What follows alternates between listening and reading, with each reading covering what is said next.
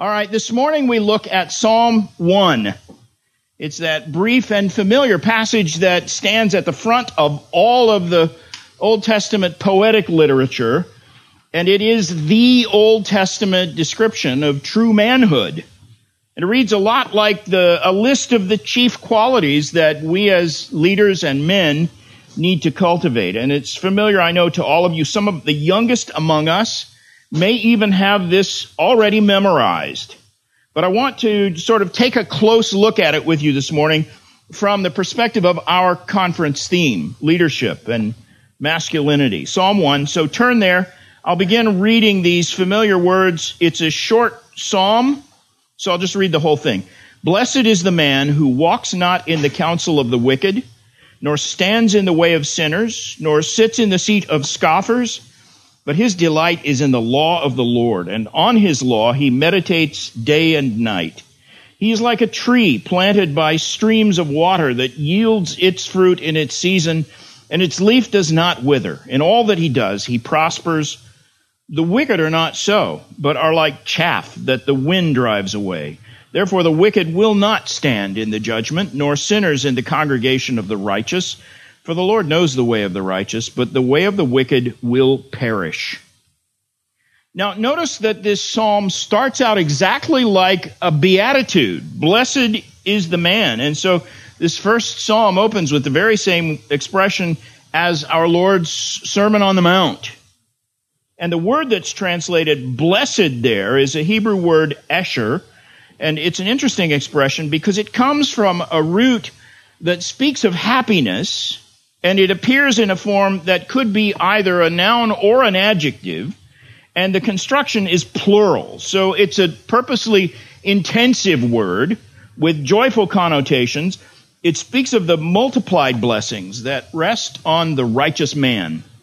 And it's also a plural of magnitude, which is, means it's designed to emphasize the, the vast scope of inexpressible blessings that come with what this psalm describes. If you wanted to translate this first line literally, you might say, Behold the number and the magnitude of happy blessings that rest upon the man. And by the way, whenever you see this word blessed or blessed in Scripture, the idea that is being conveyed is, is something akin to the, the concept of happiness. But it, it is not the kind of shallow, giddy, flippant, sort of hyper emotional frivolity that most people today tend to associate with happiness. It's not about comedy. It's not about laughter. It's about an internal joy that rises above even in the midst of the worst sufferings. It's a, a deep and abiding joyfulness that overflows with this sort of exhilarating bliss it's a great, incomprehensible gladness and sense of well-being that just simply cannot be overthrown by the circumstances of this life, no matter how bad life gets. So this is true happiness, minus everything that is frivolous or silly or superficial that might come to your mind when you think of the word happiness. Now, here's something that we would do well to remember, both here and in the Sermon on the Mount. True godliness is said to result in happiness, blessedness. Nothing in Scripture ever suggests that believers are supposed to be humorless, sort of gloomy, sullen, dismal types who never laugh but are always serious about everything. You know what I mean? Some Christians seem to have the notion that if you're really spiritual, you have to be always glum or stern faced, you know, sort of a solemn, monkish type as if happiness were somehow carnal. But when Paul lists the fruit of the Spirit, the first three things he names are love, joy, and peace. And he goes on to stress against such things there is no law. Nothing wrong with being happy. In fact, Christians are not supposed to be joyless.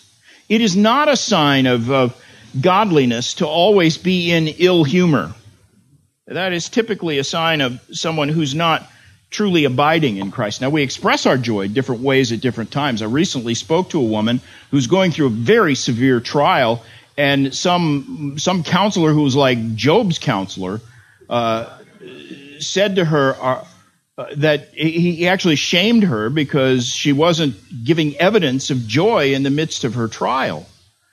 And uh, that goes against what Scripture teaches as well. In Hebrews 13, we're instructed to to follow the leadership of our church in, so that we make them joyful and and to destroy their joy. So there are things in life that do threaten our joy and undermine it, but it abides anyway. It stays there. We're not ever joyless. And in fact, joylessness is typical of some, someone who is not truly abiding in Christ. In John 15 verse 10, near the end of that famous passage about the vine and the branches, Jesus said this, Abide in my love. If you keep my commandments, you will abide in my love, just as I have kept my Father's commandments and abide in his love. And then he added this, these things I have spoken to you that my joy may be in you and that your joy may be full. So he's talking about the, the deepest sort of profound sense of heavenly joy. He calls it my joy. It's, it's specific to deity, to Christ.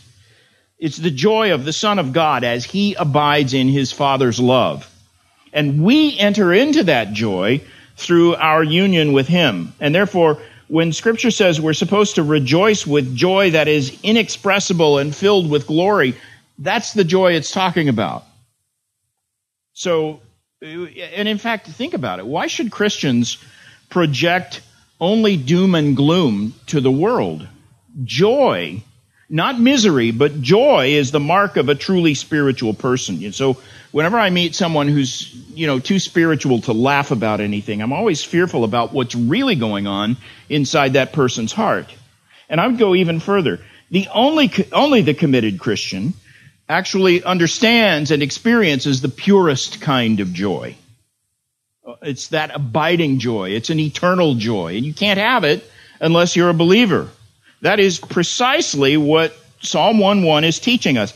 Blessed is the man whose delight is in the law of the Lord. And by the way, this applies to women too. This is one of those places where scripture is clearly using a masculine noun, but the truth it gives us here is generic. So the godly person is blessed, meaning he or she is glad, filled with the joy of the Lord and, and the exuberance of life, even in the midst of life's worst trials only the godly individual can know this kind of blessedness. But the psalm specifically uses a masculine word, man. And this is important for men. A Puritan commentator named John Trapp wrote this about that psalm. He said, The psalmist says more to the point about true happiness in this short psalm than any one of the philosophers, or all of them put together. They did but beat about the bush. God here has put the bird into our hand.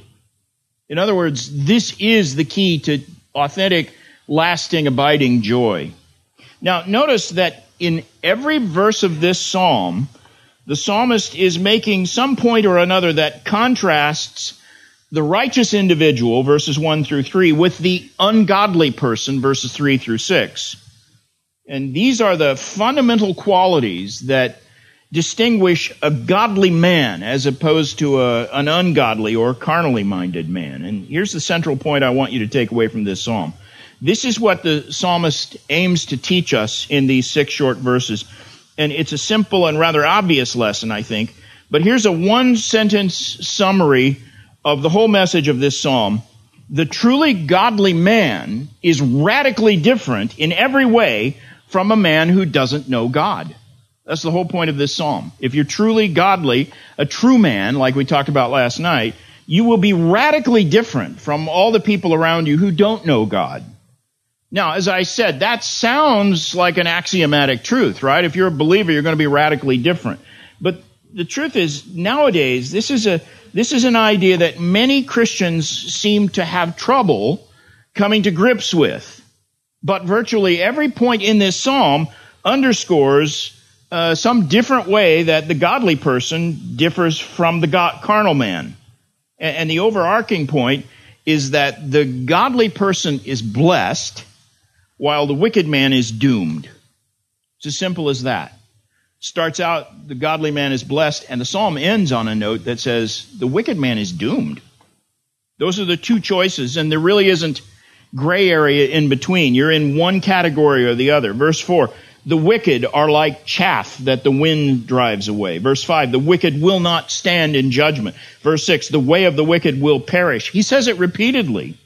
But there are three more specific differences that I want to highlight than that central one. And here they are. This is the outline for everything I want to say this morning. So if you're taking notes, you can start now.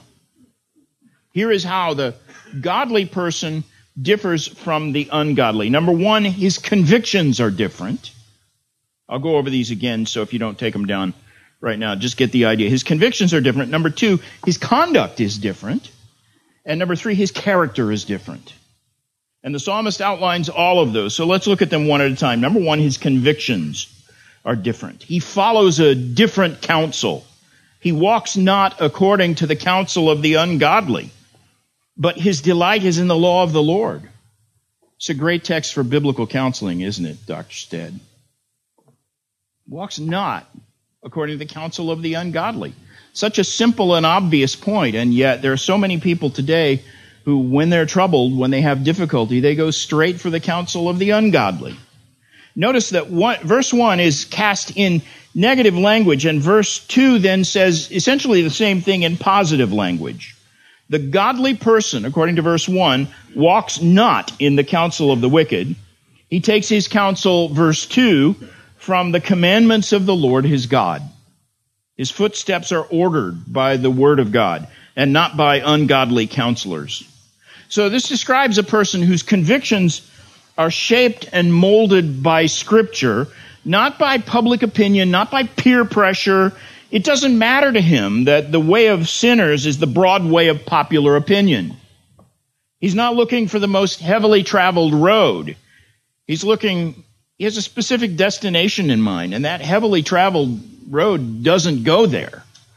Now, I want you to note that verse 1 actually contains a series of negative statements, and there's a progression to them. The godly man walks not, nor stands, nor sits. And that is precisely the progress of sin in the life of any carnal person. Those who walk according to ungodly counsel will eventually grow comfortable with the way of the ungodly so that they eventually find themselves more at home there, first standing in the avenue and then sitting in the seat of the ungodly. So here's the progression.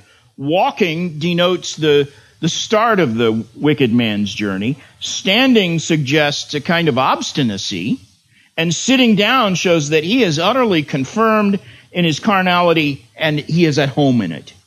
And in fact, the seat there speaks of a, a seat of authority. It's common expression in Scripture. The, the chair, like in a university environment, when you say some pre- professor is the chair of the English department, you're the chair of the counseling department, right, Dr. Street?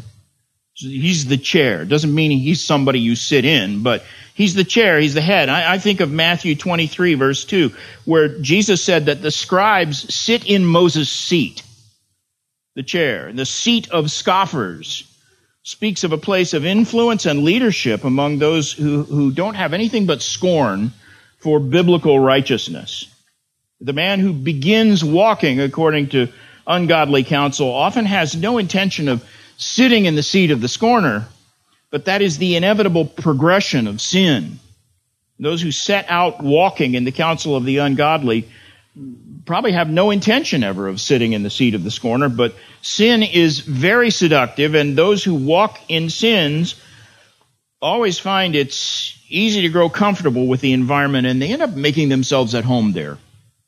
But here's a case where negative language is actually more powerful and more accurate than positive language would be. He could say that the godly man walks in the counsel of the godly, but that doesn't preclude the possibility that he tries to walk in the counsel of the ungodly also. You, you have people like that. In fact, lots of them nowadays who hold somewhat selectively to biblical values, but they keep one ear tuned to the values and the fashions of the world, as if you could could be led by the Spirit of God and keep in step with the world at the same time. You can't. In fact, that is an absolute impossibility.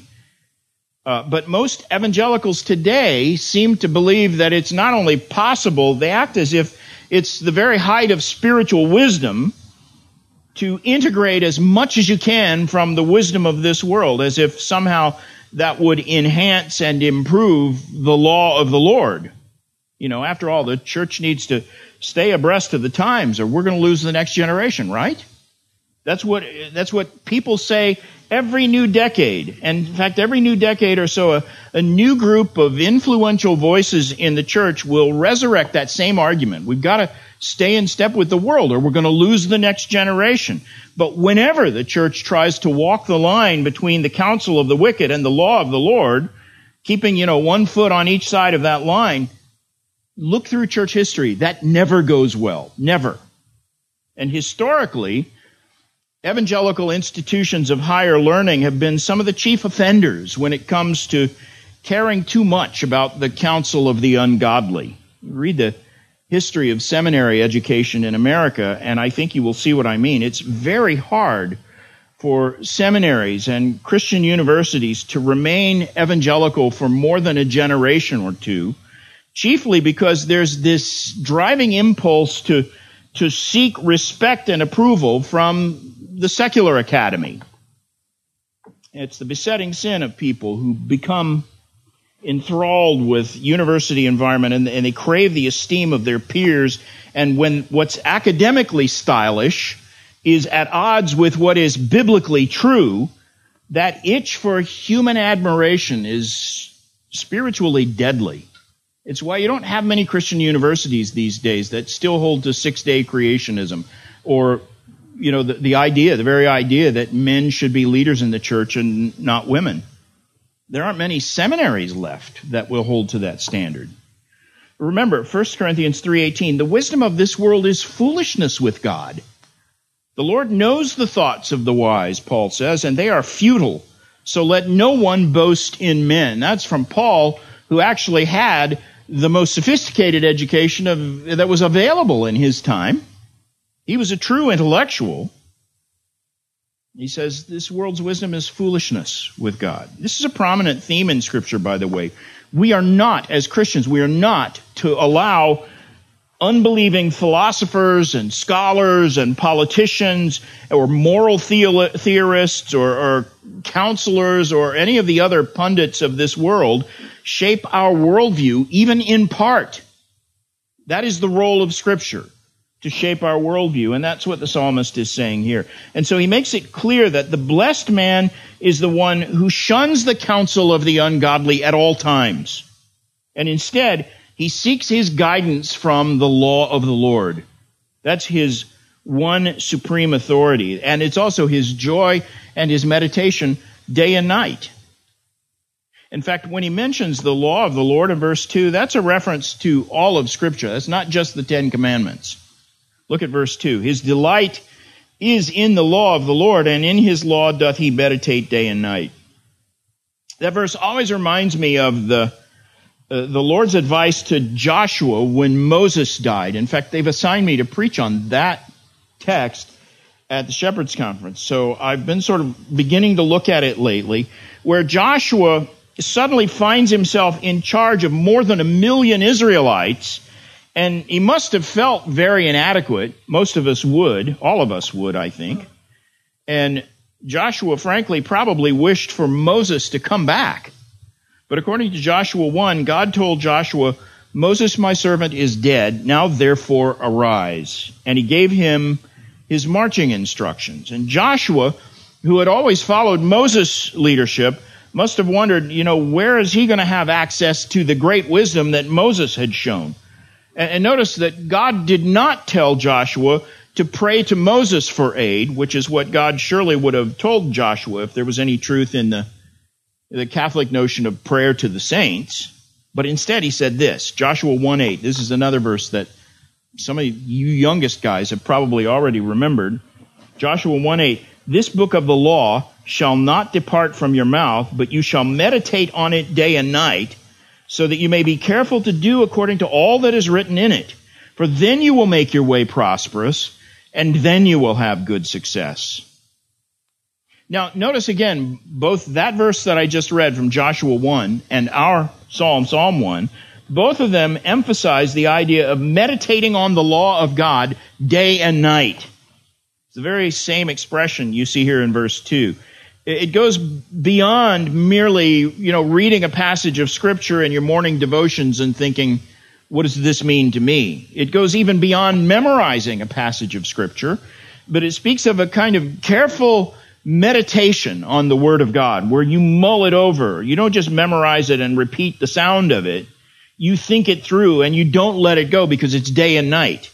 And notice also that Psalm 1 echoes the promise of success that you find in Joshua 1 8. Psalm 1 3 says, He's like a tree planted by streams of water that yields its fruit in its season, and its leaf doesn't wither. And in all that he does, he prospers. Do you want prosperity? Here's how to do it. Shape your worldview according to the Word of God and meditate on God's Word constantly. And, and by the way, the prosperity he's talking about here is not merely material success. It doesn't preclude material success. But it's not a guarantee of that. And, and the point is not that if you're go- godly, God will make you rich. That's not the point. The point is that if what you are pursuing is the will of God above all else, if it's your goal to please God, then God Himself will guarantee that you succeed in that goal. Now, get the picture of this man. The law of God is central in his life. Verse 2 His delight is in the law of the Lord. He meditates on it day and night. Now, I said this refers to the whole of Scripture, not just the Decalogue. But on the other hand, it doesn't exclude the moral law either. Here's a man who is not under the curse of the law, but he is in the law and he delights in it. He delights to be in it. It's his rule of life. He delights to meditate on it. He continues in it. He studies it by day and he thinks about it by night. He gets it in his heart and he carries it with him throughout the day. It's never completely out of his mind. But even in those moments of leisure, his mind returns to the word and he ponders it deeply. This is a discipline more of us need to cultivate. The word translated meditate here is an interesting one.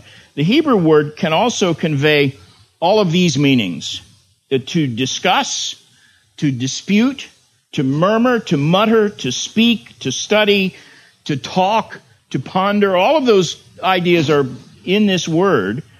And uh, it's the same word used in Psalm 37, verse 30, where it says, The mouth of the righteous utters wisdom. Where the word used for meditate here is the same word translated utters there. So uh, the idea is that the righteous person not only fills his thoughts with the Word of God, his speech is filled with it as well. There's a very strong verbal emphasis in the meaning of the Hebrew word here. Augustine translated Psalm 1 2 like this In his law he chatters day and night. It's an interesting translation. And I think it gets part of the idea that's buried in that word. Now, I have to say, I think meditate is the proper translation here because this is what he's talking about. But the fact remains that the man whose life is ordered around the Word of God, the way it's described here, who meditates in it constantly, he will find that it affects not only what he thinks about, but also what he talks about. Martin Luther said this about Augustine's translation of this verse. Luther said this It's a beautiful metaphor as chattering is the employment of birds, so a continual conversing in the law of the Lord ought to be the employment of man. He says, But I cannot worthily and fully set forth the gracious meaning and force of this word, for this meditating consists first in a careful observing of the words of the law, then in a comparing of the different scriptures, which is a certain delightful hunting, nigh rather a playing with stags in the forest, where the Lord furnishes us with the stags and opens to us their secret coverts. And from this kind of employment, there comes forth at length a man well instructed in the law of the Lord to speak unto the people. I love the way Luther pictures that. In his view, you can tell he's talking about hunting and playing with stags in the forest. It's a very manly way to occupy your time. I love the imagery. Here's a man whose delight is in the law of the Lord. It shapes his convictions. It molds his desires. it also steers his conduct and frames his character. And all of that makes it, makes him different from the ungodly, different in every way. And that gets us to my second point. Here's a second way the godly person differs from the ungodly. First, his convictions are different. Second, his conduct is different. He stands in a different way. Now, I mentioned that, that the imagery of the ungodly standing in the way of sinners speaks of a kind of obstinacy. This is a stubborn rebellion against the Lord's righteousness. But the goodly man is portrayed with a different kind of obstinacy, a sanctified obstinacy. He is fixed and steadfast. He will not be moved, as David wrote in Psalm 16:8. I have set the Lord always before me, because he is at my right hand, I shall not be moved. Speaks of a, a righteous inflexibility that we are encouraged to cultivate. 1 Corinthians 15:58, be steadfast, immovable, always abounding in the word work of the Lord, knowing that the Lord in the Lord your labor is not in vain. Uh, Psalm 112 says the same thing, actually three verses in a row. Listen to Psalm 112, verses 6 through 8. The righteous will never be moved. His heart is firm. His heart is steady. He will not be afraid until he looks in triumph on his adversaries. Now, let's be candid about this. The world, especially our culture today, does not like an uncompromising person who is that resolute, especially about the truth of God's word. Verse 10 of Psalm 112 says, The wicked man sees it and he's angry. It's true. Never been more true than it is now. Steadfast immovability is one of those virtues, true manly virtues, that has lost its luster in these postmodern times. It seems like evangelical opinion is constantly in flux and people love to have it that way. We're blown about by every wind of doctrine and people think that's great. It's not. I had a good friend in the 1990s who seemed to like revamping his entire doctrinal position as often as possible. He was a fairly well-known speaker in those days in the evangelical world, and he would undergo a major paradigm shift every five years or so. He started out as an Arminian, and then he embraced Calvinism, and within a short time moved to hyper Calvinism, and then he renounced hyper Calvinism and spent a few years his best years defending the doctrine of justification by faith, but then he began to waver on that principle, sola fide, and, and the principle of imputed righteousness. He was mesmerized for a while by N.T. Wright and this, this popular scholarly fad of, of uh, covenantal nomism.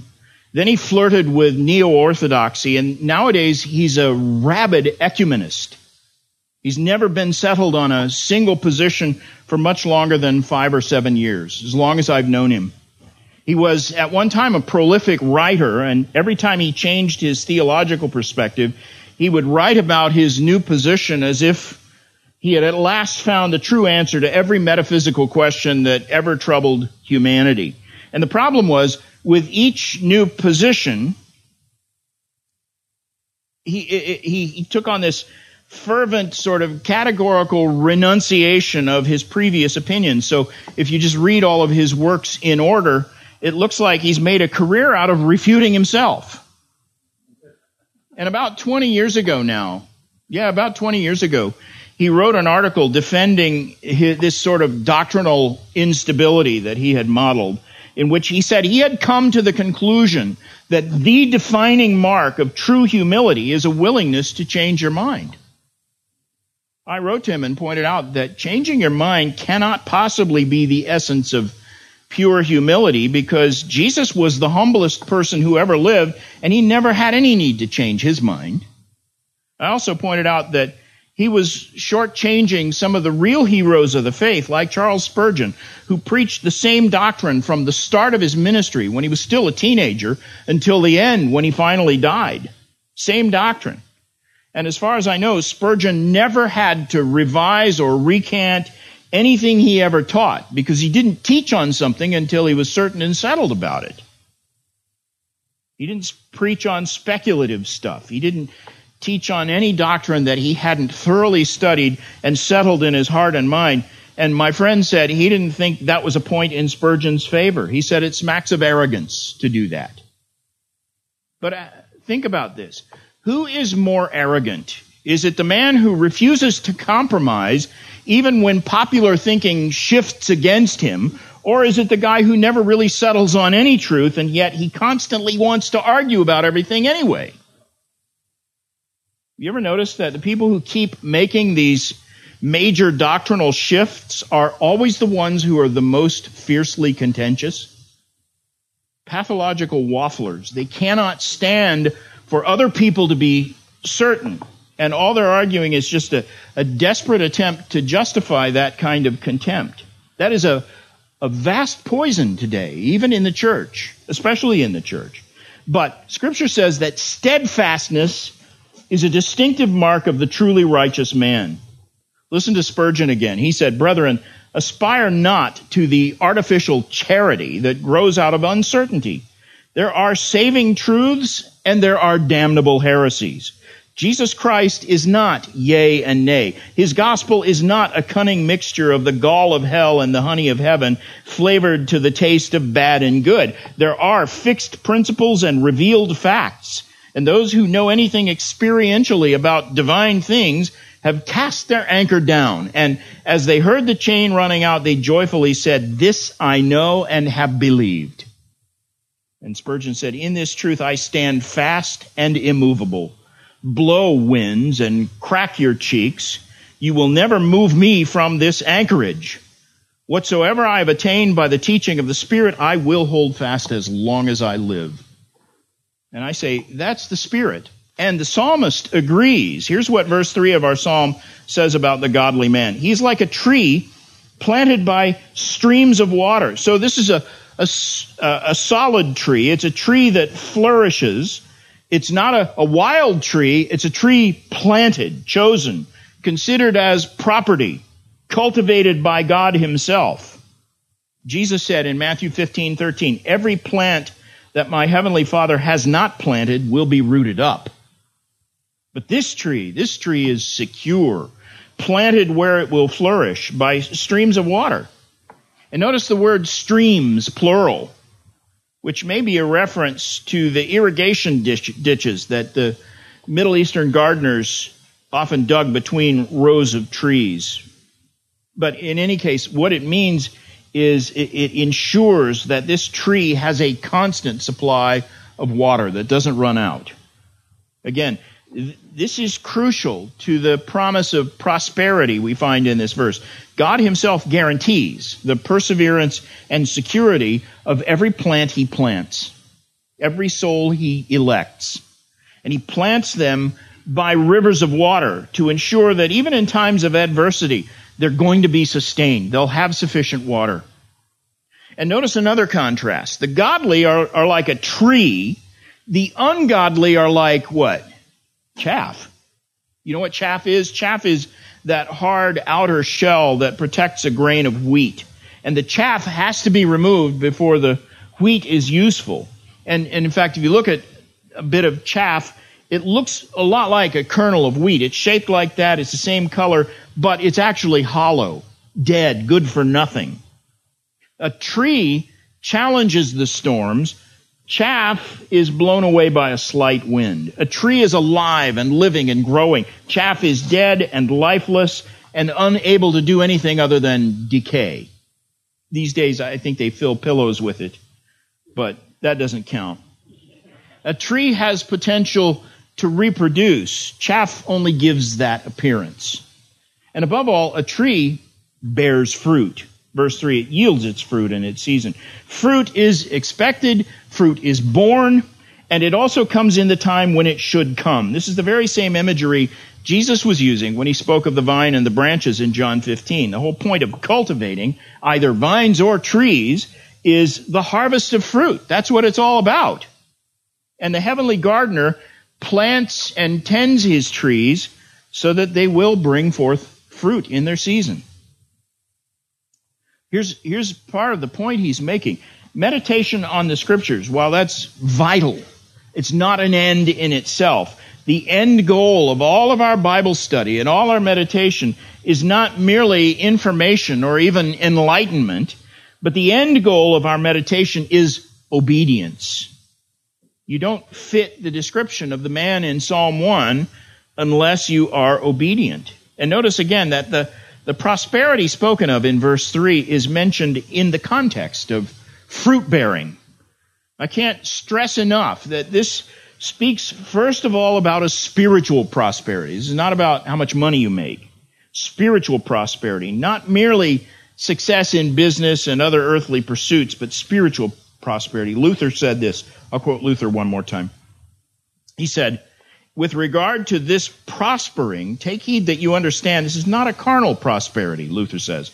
This prosperity is hidden prosperity, and it lies entirely secret in spirit, and therefore, if you do not have this prosperity, which is by faith, you should judge your prosperity to be the greatest failure of all.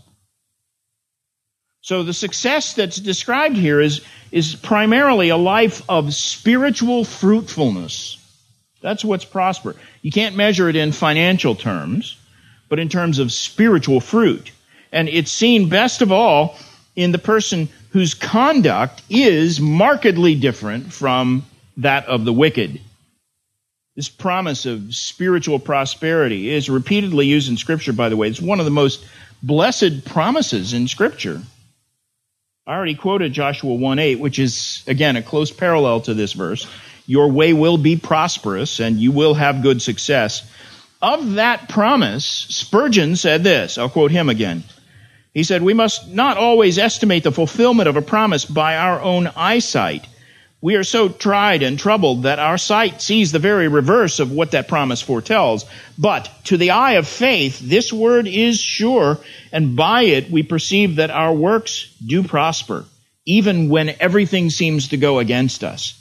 It's not outward prosperity, which the Christian most desires and values.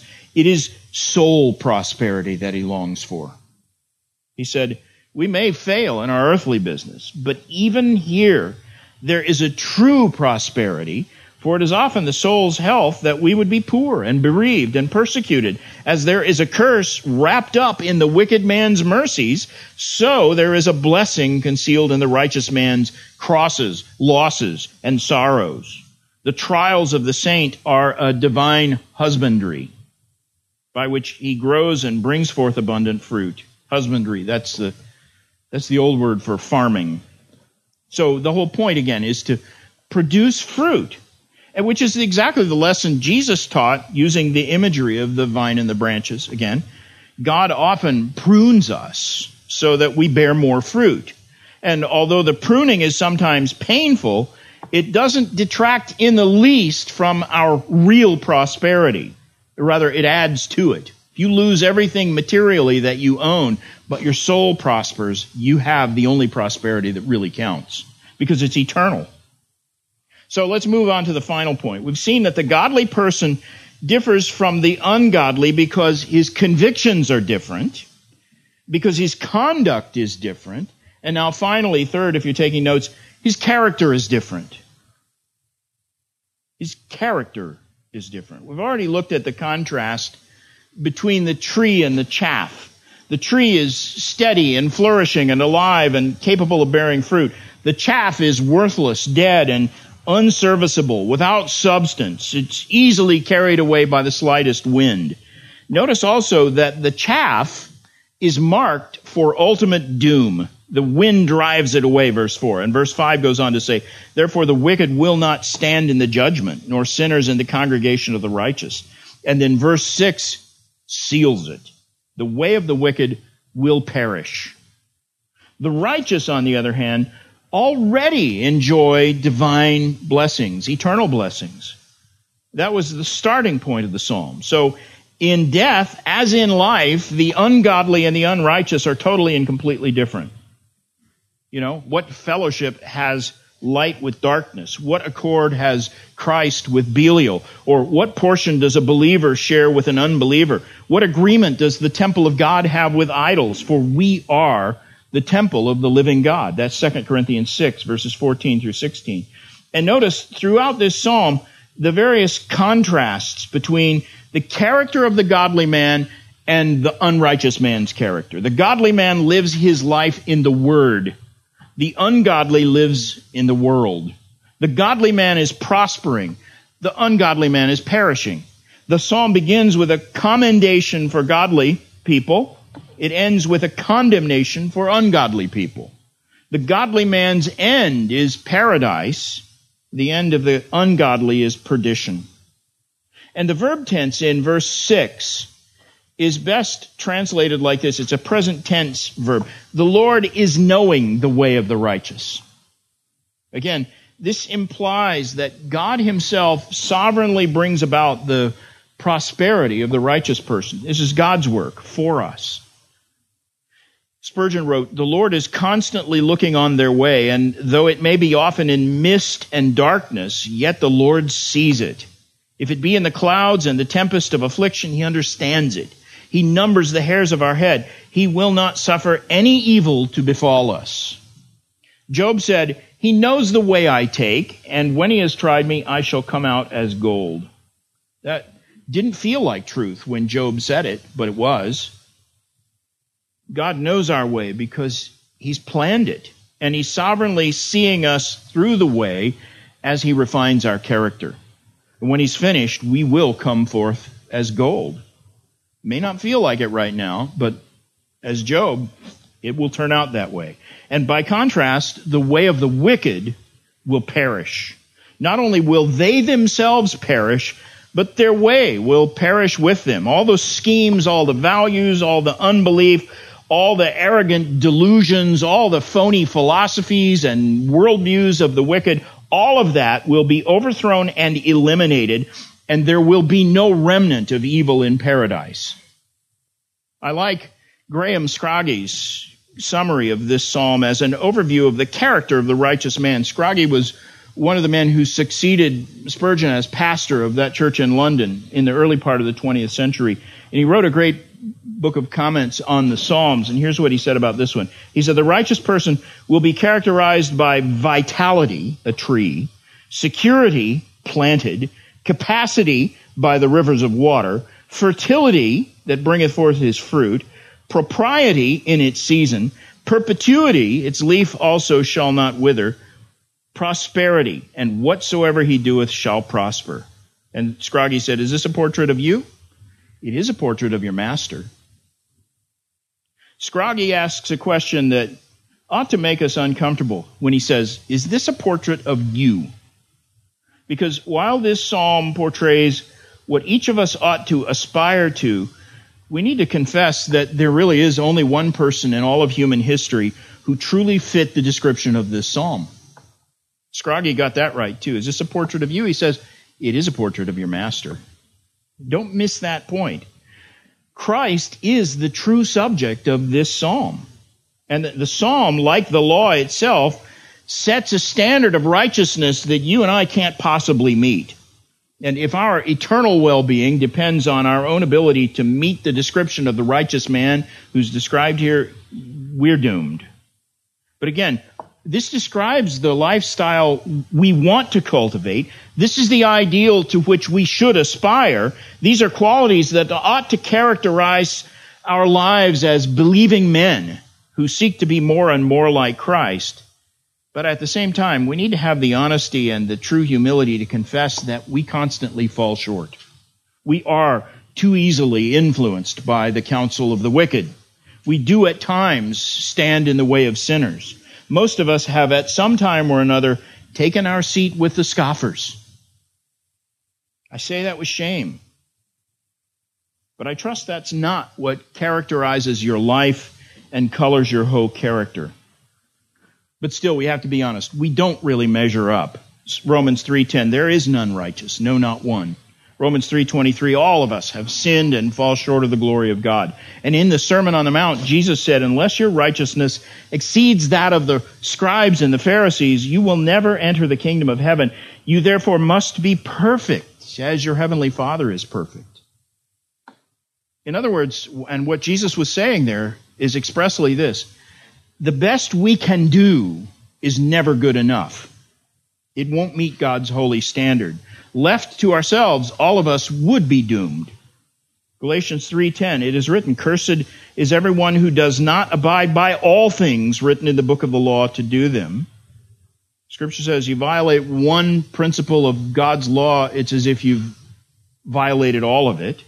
And furthermore, according, according to Romans 6:23, the wages of sin is death. Ezekiel 18:4, the soul who sins shall die. There is no possibility for sinners to redeem themselves. You can't do enough good to atone for the evil that you've already done because God's law demands absolute perfection and we've already ruined that. And that's where the gospel comes in. Christ lived his entire life in fulfillment, perfect fulfillment of everything God's law demands, everything this psalm describes. He was the living fulfillment of it all the truly righteous man. And as such, he certainly is our model, a pattern to follow, but he's much more than that. For those who trust him alone as Savior, he is our substitute both in life and in death. 1 Peter 2.22 says, He committed no sin. Hebrews 7:26 He was holy, innocent, unstained, separated from sinners. 1 John 3:5 In him there is no sin. In Acts 13:28 Paul says those who examined Christ during his trials found in him no guilt worthy of death. And even Pilate, who ultimately gave him over to be crucified, Pilate said, I find no guilt in this man. Jesus didn't deserve to die, but his death was predetermined by God to atone for the sins of his people. 1 Peter 3:18. Christ suffered for sins the righteous for the unrighteous, that he might bring us to God. Romans 5, 6. Christ died for the ungodly. Galatians 1, 4. He gave himself for our sins to deliver us from the present evil age, according to the will of God and our Father. So his death was a payment for the sins of his people. He was their substitute. He took the penalty they deserve. I think most of us understand that.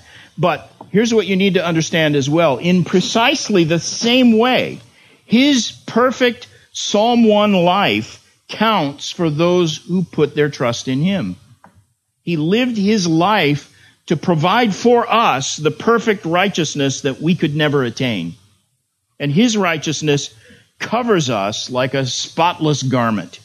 Isaiah 61:10 I will greatly rejoice in the Lord my soul shall exult in my God, for he has clothed me with the garments of salvation. He has covered me with the robe of righteousness, as a bridegroom decks himself like a priest with a beautiful headdress, and as a bride adorns herself with her jewels. In other words, here's what scripture is saying. By faith, we are united with Christ, so that his righteousness is imputed to us, credited to our account, in precisely the same way our sins are imputed to him, charged to his account, and he paid the price for it in full. So his righteousness is credited to our account in return. You could never work hard enough to earn that. You can't deserve it. You will never deserve it. But Romans 4 5 says, To the one who does not work, but believes in him who justifies the ungodly, his faith is counted as righteousness. And so the righteousness that is credited to our account gives us a standing before God that we frankly don't deserve, but Jesus earned it for us on our behalf. 2 Corinthians 5:21 God made him to be sin who knew no sin so that in him we might become the righteousness of God. And the gospel's promise of eternal life is rooted in those truths. If Christ's righteousness isn't imputed to me, I have no hope of heaven because there is no other source of perfect righteousness for sinners. If you feel the vileness of your sin and the weight of your guilt, you actually are at an advantage over the person who reads Psalm 1 and convinces himself that, yeah, I measure up. Jesus said, Those who are well have no need of a physician, but those who are sick. Paul said, This saying is trustworthy and deserving of full acceptance that Christ Jesus came into the world to save sinners. Luke 5:32 Jesus said I've not come to call the righteous but sinners to repentance. In other words, He calls us as sinners to turn from our sin and trust in Him alone for salvation. John 11:25 Jesus says, Whoever believes in me, though he die, yet shall he live. And John 6:47 he says, Truly, truly, I say to you, whoever believes has eternal life. That's the promise of the gospel. Now, most of you, I, I assume, have believed the gospel Keep the focus of your faith on Christ. Again, He is the true subject of this psalm. This is a description of Him. He is the true and living embodiment of the person who is described here.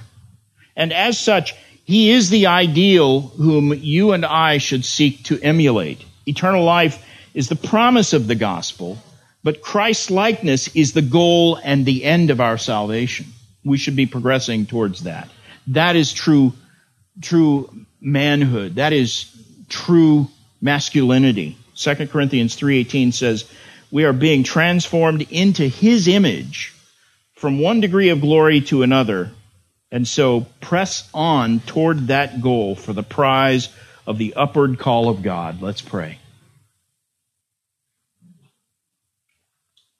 Father, we stand here with deep gratitude that you gave your only Son, that whoever believes in him should not perish, but have eternal life. May we keep our eyes fixed firmly on him, whom this psalm describes. He is the author and the finisher of our faith. Keep us from walking in the counsel of the wicked. Keep us from standing in the way of sinners. And conform us to the perfect likeness of Christ, we pray in his name. Amen.